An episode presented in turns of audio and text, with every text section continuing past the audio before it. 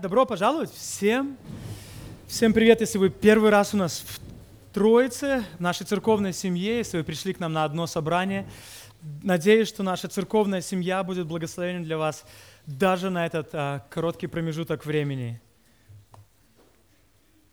Не знаю, как у вас, но у меня были достаточно большие ожидания от двадцатого года. двадцатого года. Я ожидал, что после двадцатого года и всех его событий церковь испытает новый этап в своем развитии. После того, как весь мир столкнулся с коронавирусом, и когда люди начали умирать, на данный момент уже цифры пошли на миллионы, мне казалось, что такая пощечина в лицо человечества пробудит многих людей от духовной литургии и заставит задаваться глубокими вопросами бытия и жизни. Я надеялся, что это в Беларуси произойдет. Даже уже по официальной статистике у нас уже больше, счет пошел на тысячи, а на, по неофициальной намного больше. Я думал, что эти внезапные страдания, потеря близких заставят многих людей взывать к Богу о помощи. Но я этого не вижу. Этого не произошло. Или я думал потом, что политический кризис толкнет людей в церковь. Казалось, в какой-то момент большая часть общества хочет услышать церковный голос в ответ на репрессии, насилие, несправедливость и жестокость. И мне казалось, что обществу интересно, что может сказать церковь и священство. И мне казалось, что этот интерес выразится потом в увеличении количества людей, которые будут ходить в поместные церкви. Но этого не произошло. По крайней мере, я этого точно не вижу. Я не вижу, что больше людей стали интересоваться христианской верой. Возможно, на локальном уровне есть несколько отдельных людей, которые во всем этом сезоне начали задаваться большими вопросами жизни, но в большинстве мы этого не видим. И вы можете подумать, что во времена Иисуса, когда Сын Бога ходил по земле, когда Он воскрешал мертвых всего лишь силой Своего Слова, когда Он открывал глаза слепым, когда Он кормил толпы людей. Вам может показаться, что ну, толпа должна была бы уверовать в Него, и люди должны были бы следовать за Ним. Но нет, этого не происходило. Люди не бежали к Богу в покаянии. И реакция на Иисуса Христа, на Его слова и на проповедь была очень смешанной, как и в первом веке, так и в двадцать первом веке сегодня. Почему так? Тем более, когда нам кажется, мы же истину проповедуем. Это пути жизни. Мы возвращаемся сегодня в Евангелие от Матфея, в тринадцатую главу. Помните, мы несколько месяцев назад закончили двенадцатую главу, мы возвращаемся в тринадцатую главу. Вряд ли вы помните, это наивная иллюзия. И вот к этому моменту, в тринадцатой главе Евангелия от Матфея, ученики задаются вопросом: если ты Господь жизни, почему такое громадное количество людей отвергает тебя и не следует за тобой? И они хотят знать это. Точно так же и мы задаем этот вопрос. Почему люди не идут в церковь, даже когда они сталкиваются со смертью и с такими кризисами, которые мы происходим в нашей стране? Иисус рассказывает им обалденную притчу. Это в тринадцатой главе серия притч. Я в этот раз прочитаю одну притчу, а в следующий раз шесть притч. Но они короче будут. Я не буду торопиться, чтобы вы могли глубже окунуться в слова Христа. В тот же день Иисус, выйдя из дома, сидел у озера. Вокруг Него собрались большие...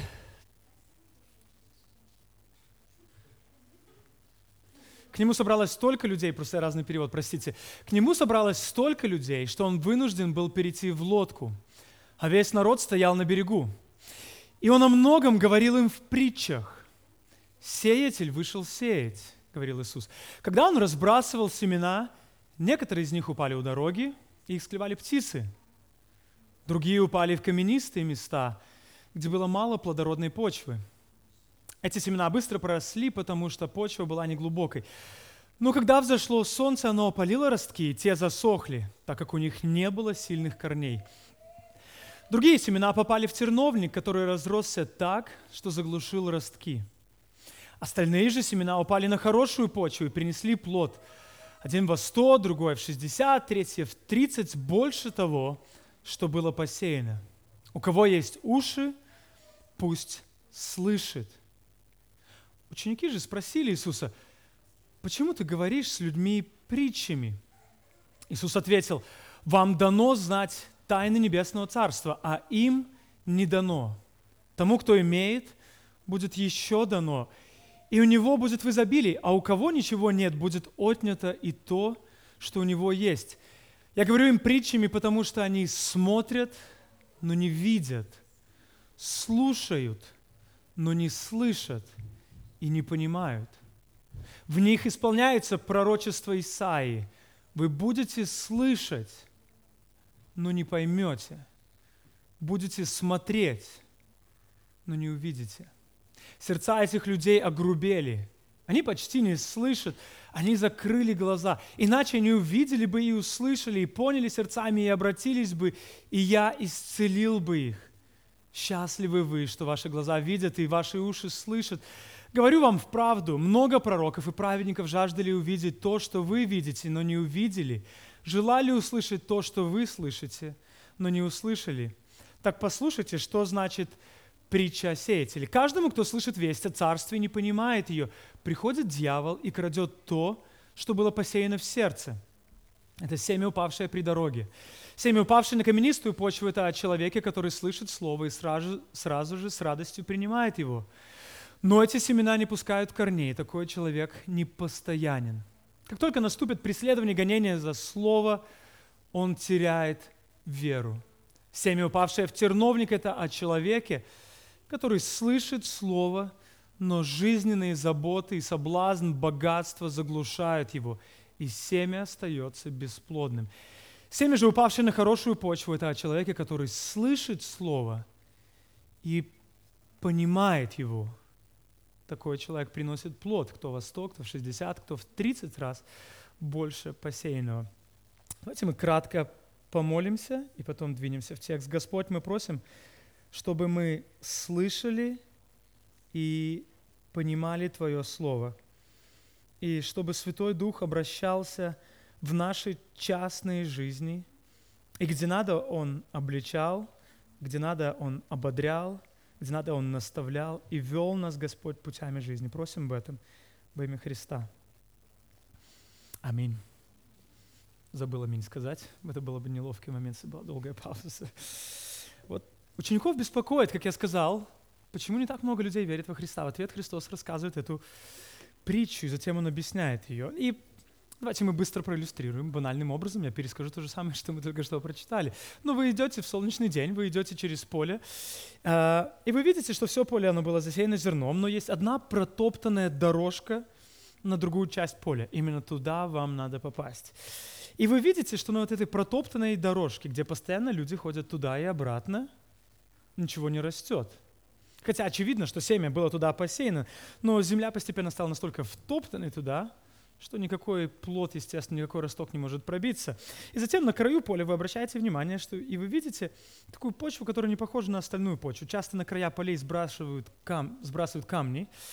И вы видите, такая каменистая почва. Вы видите, как некоторые растения проросли, потому что было небольшой слой почвы. Но видите, рядом много растений завяло, потому что они не могли пустить глубоко корень. И в конце концов росток погиб. И затем вы видите куски поля, где семя и сорняки, они проросли вместе. Но сорняки стали намного больше, как вы часто знаете, если занимались садоводчеством. Они забирают питание и стягивают питание на себя. И здоровое семя, оно в итоге не может прорасти и дать плод. И затем вы видите остальную часть поля, где большая часть зерна упала, и вы видите, как там семя растет, и оно вовремя принесет свой большой плод. Это, по сути, притча, которую рассказывает Иисус, и потом Он объясняет ее с восемнадцатого по двадцать третий стихи.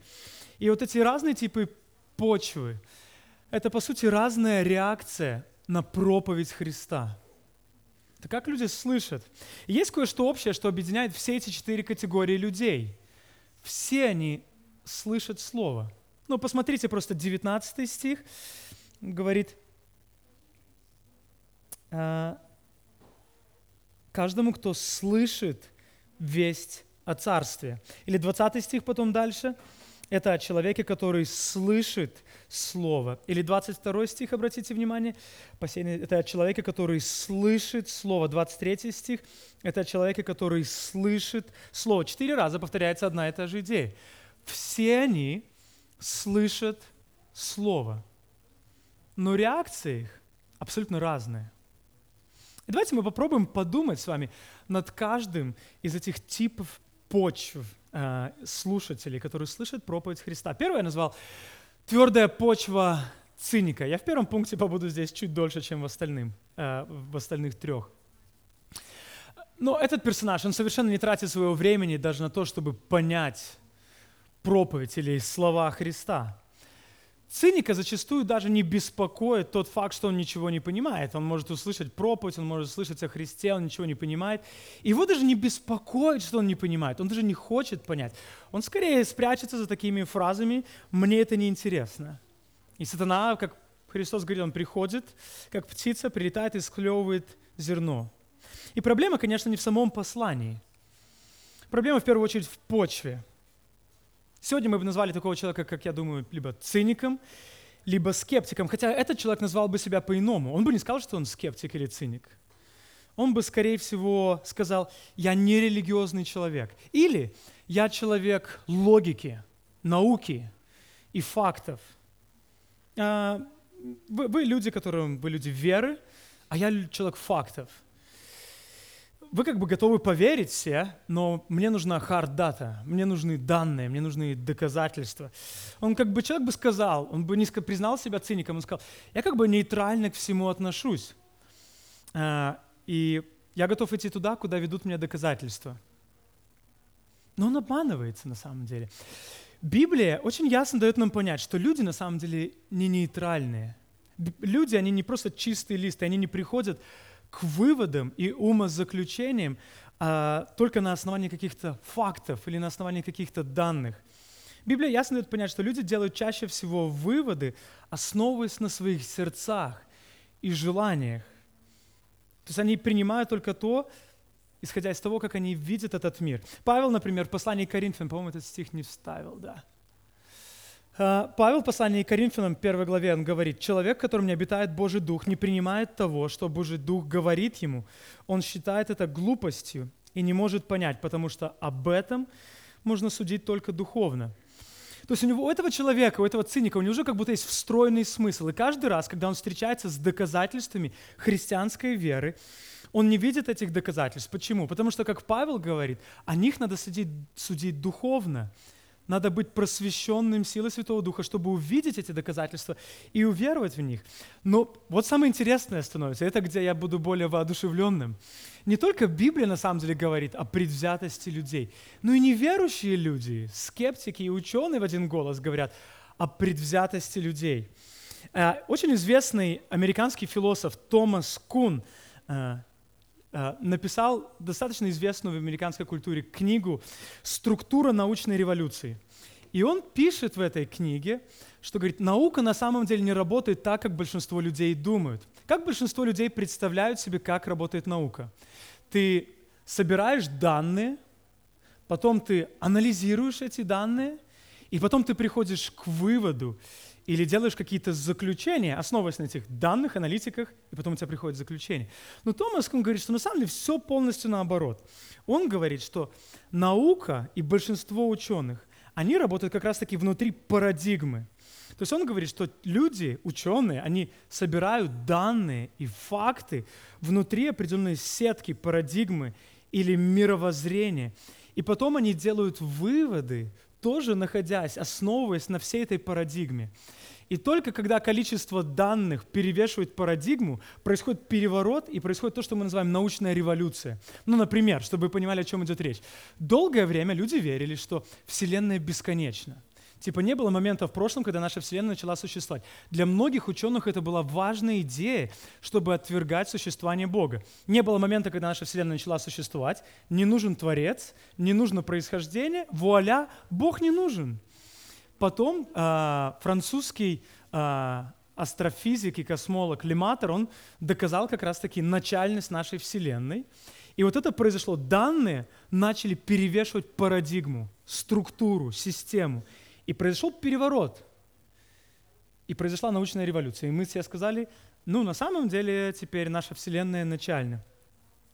И вот это обалденный вывод, к которому Томас Кун приходит. Он говорит, ученые не являются нейтральными. Это не просто такие люди, как белый лист. Они работают внутри парадигмы или стереотипного мышления. И он говорит, что люди не приходят к выводам просто таким непредвзятым образом. Он говорит, что люди приходят к выводам, уже изначально основываясь на своем мировоззрении. И вот я хочу, чтобы мы сегодня поняли эту идею. Я буду вращаться вокруг нее минут четыре еще. А, о, это, так, это то, что происходит. Видите, не, нету такого. Этот человек, он а, верит доказательствам, а этот человек не верит доказательствам. Оно не так работает на самом деле. Работает совершенно иначе. Люди приходят к выводам, основываясь на своем мировоззрении. Они могут принять только то, что их мировоззрение позволяет им принять. Они отвергают то, что их мировоззрение не позволяет им принимать. Они сталкиваются с чем угодно сверхъестественным. Их мировоззрение не позволяет им принять этого. И поэтому они автоматом отвергают это, даже если это объективно что-то сверхъестественное произошло. Вот другой э, крутейший философ, я его книгу читал, э, Дэвид Берлинский. Он, вы, возможно, слышали имя э, Ричарда Докинза. Он написал, известный британский атеист, который любит критиковать христианскую веру, написал книгу «Бог как иллюзия». Инфантильные аргументы у него в борьбе против теизма и христианской веры. Дэвид Берлинский, даже не будучи христианином, пишет ему ответ, книгу «Сатана как иллюзия», «Devil's Delusion». И вот в этой книге он шикарно, будучи ученым, он критикует ученых, и он говорит, в современном западном научном сообществе люди готовы, ученые, готовы поверить во все, что угодно, физики и биологи, до тех пор, пока это не будет объясняться религиозной мыслью. То есть они примут любое объяснение, какое угодно, даже оно будет самое неправдоподобное и сумасшедшее, до тех пор, пока оно не будет иметь никакого религиозного обоснования под самим собой. И это важно понять, друзья, потому что большинство людей, когда они отвергают веру, христианскую веру, это не имеет ничего общего с тем, является ли христианская вера истинной или нет. Клайв Льюис в своей книге «Племянник-чародей» очень классно пишет про, если вы читали, помните, был дядюшка Эндрю, который живет в Нарнии, но он скептик по отношению к всему сверхъестественному, к любому проявлению магии или чудес. И в какой-то момент в этой книге он начинает слышать, как лев Аслан, помните, это как бы такой прообраз Христа, он начинает петь. И дядюшка Эндрю думает, бред, львы не могут петь. И он интерпретирует пение Аслана и говорит, ну это просто набор каких-то сумасбродных звуков. И поинт Льюиса здесь, аргумент простой. Ты готов верить в то, что уже находится в твоем сердце, а не то, что реально происходит в этом мире. Ты готов верить в то, что уже происходит в твоем сердце, а не то, что происходит реально в этом мире. Вот вам еще одна иллюстрация. Я хочу этот пункт вам вкрутить глубже в сознание. Почему фарисеи отвергали Христа? Что, у них не было доказательств, чудес Христа? Разве они не видели, как Он толпы кормил? Разве они не видели, как Он усмирял штормы? Разве они не видели, как Лазарь воскрес из мертвых? Разве они не видели, как слепые начинали видеть, как хромые начинали ходить? Разве они этого не видели? Разве не видели, что Его учение, как потом говорили, Он учит как власть имеющая, не как учителя закона и фарисеи? Они все это видели. Но почему они отвергали? Да потому что их парадигма не позволяла вместить Христа. И поэтому они готовы были отвергать все, что угодно, только чтобы продолжать интерпретировать данные в свете своей парадигмы. Это как шоры у лошади, которая видит только вперед. Это как у Сократа была фраза «самый худший враг познания – это то, что мы уже знаем». Или как Стивен Хокинг говорит «главный враг знания не невежество, а иллюзия знания». Еще одна иллюстрация. Подумайте, почему люди в возрасте так редко меняют свои убеждения? Что, потому что они в юности пришли к истинным убеждениям в жизни? Да нет, конечно. Да потому что люди, они хотят сохранить статус-кво, потому что иначе их мир начнет рушиться. Как это, мне заново надо научиться будет жить? И поэтому вы не встретите в шестьдесят лет людей, которые меняют свои мировоззрения, меняют свои убеждения. Наша страна сейчас — это просто яркая иллюстрация того, о чем я говорю здесь. С некоторыми людьми встречаешься, И ты говоришь, когда вот о всей ситуации, о насилии, несправедливости, репрессии, фальсификации, и люди говорят, этого не может быть. И ты говоришь, что? Ты, ты, ты, ты, ты готов показать ему фотографии, свидетельства очевидцев, события, все показываешь ему, и человек, нет, этого не может быть. Почему так? Ну, потому что он интерпретирует все в свете своих систем и точек координат. Он не может признать что-то новое, иначе весь его иллюзорный мир рухнет. Марк Твен классную крылатую фразу сказал. Людей э, легче одурачить, чем убедить их в том, что они одурачены. Вот одна из тяжелейших вещей – убедить людей, переубедить в том, что они одурачены. Но их легко одурачить. Если вы сегодня не христианин, я хотел бы, чтобы вы реально глубоко задали себе этот вопрос. Как вы думаете, почему вы отвергаете до этого момента христианскую веру? И может ли быть, что вы как раз-таки являетесь вот этим типом почвы? И вы отвергаете не потому, что недостаточно фактов. Скорее всего, вы отвергаете вопреки фактам. Потому что ваша система координат не способна принять учение Христа.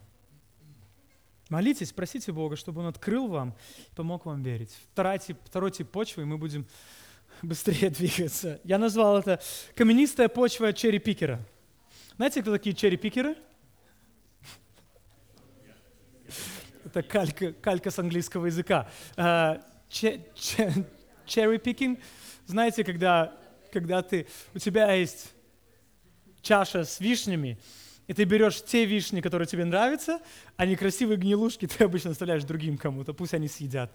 Красивые берешь, страшные отказываешься брать. И вот это второй тип почвы, о которых говорит Христос. Это люди, которые с радостью и энтузиазмом принимают проповедь. Они как песок в пустыне с жадностью принимают только что пролившийся дождь. Но есть одна проблема с этим вторым э, типом людей. Они не понимают, что будет ждать дальше. Они не понимают, что есть цена, которую надо платить за следование за Иисусом Христом. Они как будто, знаете, слушали Христа избирательно, когда Иисус говорит, ребята, я говорю вам, прощение, вечная жизнь, э, обновленное творение, воскресение из мертвых. Они такие, о, Иисус, говори больше. Как только Иисус говорил, крест, страдания, трудности, они такие, что, что, повтори еще раз. Это похоже, наверное, на меня, когда жена говорит, Тарас, готова еда. Я даже услышу это откуда угодно, даже если Юля это скажет шепотом. Готова еда. Я услышу откуда угодно. Сегодня романтический ужин. Я услышу с другого конца Минска об этом. Тарас, помой посуду. Что? Тарас, подмети пол. А? Кто сегодня детей забирает? И внезапно у меня какая-то проблема со слухом. Вот у них то же самое было. Они с радостью слушали, когда Христос предлагал им прощение, вечную жизнь. Но когда Иисус объяснял, что по эту сторону вечности жизнь в падшем творении, в мире, где люди не посвящены правде и Божьей правде, твоя жизнь будет сопряжена с отвержением, страданиями, скорее всего, возможно, для учеников буквальными гонениями. Они этого не до конца понимали. Поэтому, когда приходили трудности, они начинали растворяться, весь их начальный энтузиазм улетучивался. Мы, я думаю, если вы в церкви уже не один год, мы видели людей таких много раз. Энтузиазм, который уходит в никуда. И эти люди, они шли за Иисусом не столько как за самой личностью Христа, и что Иисус предлагал. Точнее, они скорее не шли за личностью, они шли только за тем, что они могли получить от Него. У каждого из нас были такие персонажи в жизни, которые были с нами только тогда, когда им что-то выгодно, да? Вот примерно второй тип почвы – это именно такой. Я не знаю, подумайте про себя, может, это вы. Видите, Иисус рассказывает эту притчу ученикам и всем людям, чтобы они взвешивали, проверяли свои собственные сердца. Третий тип почвы – это посеянные в тернии гедонисты. Это дальше Христос рассказывает про то, что было посеяно зерно вместе с зарослями и колючками. И, по сути, заботы этого мира, беспокойства, с которыми люди сталкиваются, они душат и выжимают жизнь или лишают остроты послания Христа. В этом трудность для всех нас. Современная реклама, стиль жизни, система образования провели серьезную, ошеломительную работу с нами по индоктринации идеями материализма и гедонизма. И может показаться, что нас это не так сильно касается. И, конечно, у всех из нас есть заботы этого мира, о которых Христос говорит. Я вряд ли не представляю себе, если я завтра проснусь, Юля скажет, ну давай, Тарас, там, завези детей. Я скажу, я не хочу больше иметь эти заботы этого мира, мое житие на небесах. И я в такой позе дзен-буддиста буду сидеть, просить Юлю, чтобы она убралась, приготовилась, ходила в магазин. Ну, нет, ну скорее проблема в том, когда... Эти заботы мира, они становятся абсолютными заботами. Когда это единственное, о чем начинает заботиться воскресенье, но среди недели нас никаким образом не заботит Божье Царство и Божье Слово, то что это может сказать о нас? Что это может сказать о почве наших сердец? Если Божье Царство нас интересует только раз в неделю, в воскресенье, и то на короткий промежуток времени, на полтора часа. И потом мы автоматом забываем про это на всю остальную неделю. Это как будто, знаете, попытаться надышаться кислородом на всю неделю. Вдохнул в воскресенье, и неделю потом ты держишь до следующего воскресенья. Или подумайте на секунду, если человек готов сражаться за радость и комфорт этого мира, и мы все это делаем со страстью и посвящением, с усилием, но не готов даже хотя бы часть этих усилий потратить на то, чтобы искать радость во Христе и осмысливать глубину отношений с Богом, то что это может говорить о человеке? Если человек всем своим естеством отдается за борьбу, за комфорт и радость этого мира, но не готов хотя бы часть этих усилий потратить на наслаждение Христом, то что это может сказать? И четвертая почва – это хорошая почва достигателя. двадцать третий стих. «Семя же, посеянное в хорошую почву, это о человеке, который слышит слово и понимает его. Такой человек приносит плод, кто во сто, кто в шестьдесят, кто в тридцать раз больше посеянного». По сути, на самом деле, есть только два типа почвы, хотя Христос рассказывает о четырех. Есть те, кто слышит слово и понимают его, и есть те, кто слышит его и не понимают его. И как я сказал, пожалуйста, не торопитесь сразу думать, как хорошо, что я четвертый тип почвы. Не думайте, вот когда, знаете, как в притче о мытаре и фарисее, который молится и говорит, как хорошо, Господи, что я не как эти грешники и безбожники. Пощусь три раза в неделю, отдаю десятину со всего. И, пожалуйста, не, не думайте, ну, я точно в четвертой категорию по умолчанию, потому что я христианин. Потому что вы лишите всю эту притчу остроты. Острота слов Христа теряет свою актуальность сразу. Видите, потому что есть реальная опасность приучить себя к тому, что ты слышишь Божье Слово в проповеди из уст других верующих людей или в Писании, и никаким образом не реагируешь на него или игнорируешь его призыв. Это очень опасная привычка – слышать Слово и игнорировать его призывы. В четырнадцатом-пятнадцатом стихах, если у вас есть текст перед глазами, там я не вернусь к нему. Иисус цитирует пророка Исаию. Посмотрите, четырнадцать пятнадцать. «В них исполняется пророчество Исаии. Вы будете слушать и слушать, но не поймете. Будете смотреть и смотреть, но не увидите. Сердце этого народа ожесточилось. Они с трудом слышат ушами. И глаза свои они закрыли, чтобы не увидеть глазами, и не услышать ушами, и не понять сердцем, и не обратиться, чтобы я их исцелил». Он к религиозной группе людей обращается здесь, Исаия, как Иисус в том числе. И... В контексте Исаии Бог обращается к пророку и объясняет ему служение. И он говорит, ну, ты будешь возвещать истину, которая принесет суд на людей, уши и сердца которых ожесточены. То есть, когда эти люди будут слышать проповедь, когда они будут слышать Божье Слово, эта проповедь будет подтверждать их бунт против Бога, потому что они будут отказываться подчиниться под это Слово и смириться под него. То есть, они слышат Слово, они ожесточаются по отношению к нему.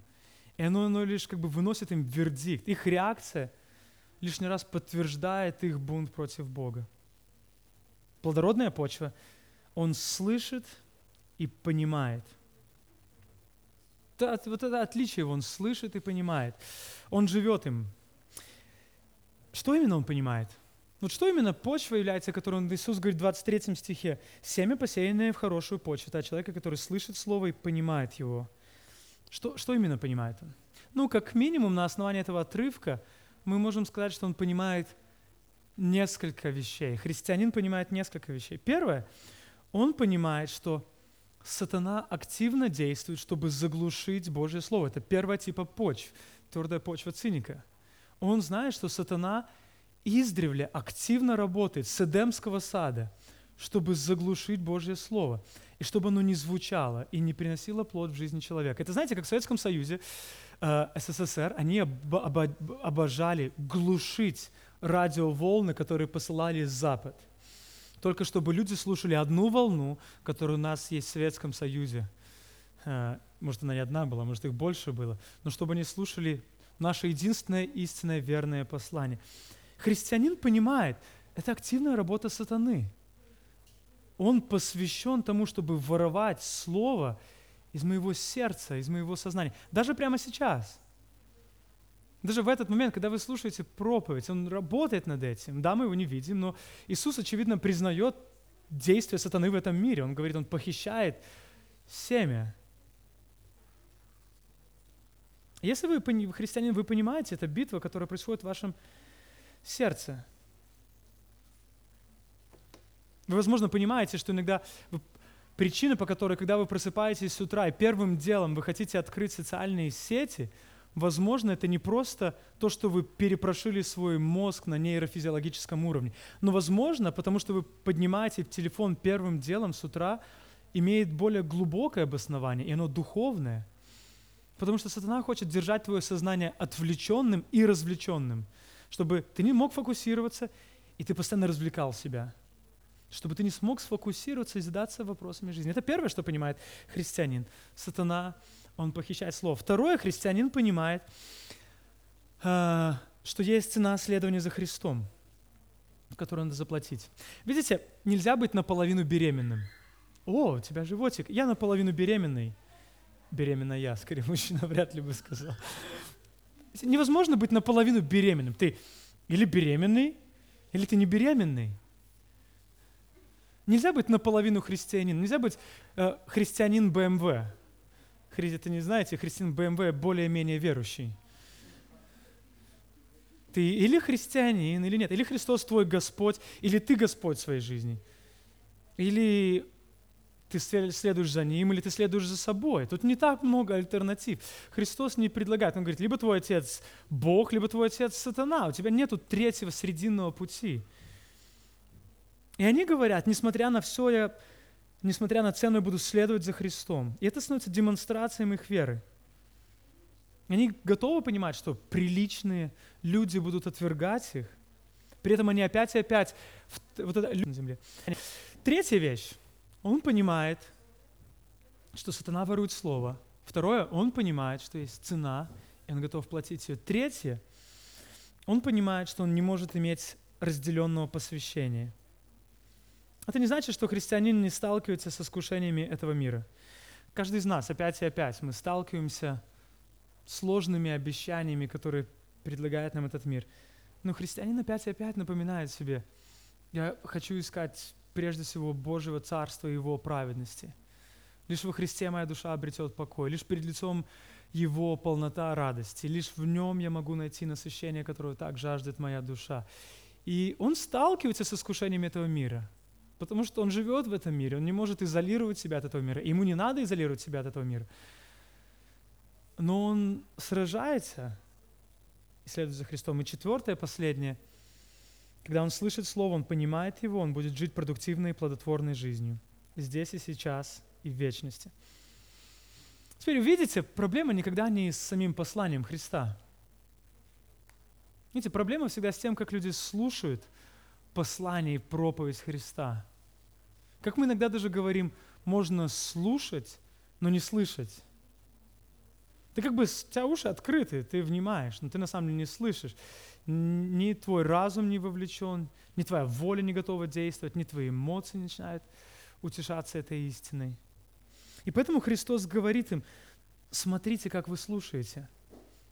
он обращает как раз-таки часто внимание учеников. Ну, в, нашем, в Луки восьмой главе, когда эта же притча рассказывается, Иисус говорит: смотрите, как вы слушаете. Смотрите, как вы слушаете. Ведь, как я сказал, и простите, что я повторяюсь, но есть колоссальная опасность приучить себя к слушанию Божьего Слова и не реагировать на его вызовы и призывы. То есть ты слышишь, но ты уже просто ты усыпил своего внутреннего человека. И какой бы новый вызов ни услышал, он может быть острым, и он может быть обращен прямо к тебе, но ты реагируешь с летаргическим сном. И Христос поэтому говорит эту притчу. Какой ты тип почвы?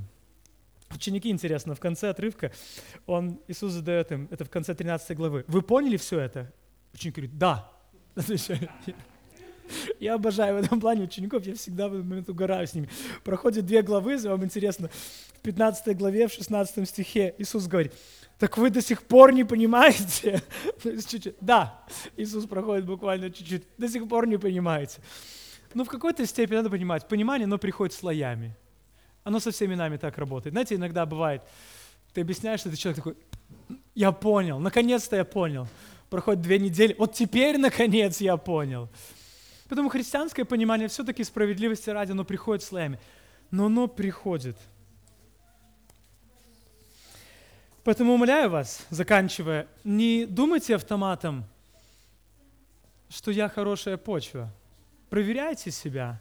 Умоляйте Бога, чтобы Он поливал семена, которые Он сеет в вашу душу, чтобы они проросли и дали плод.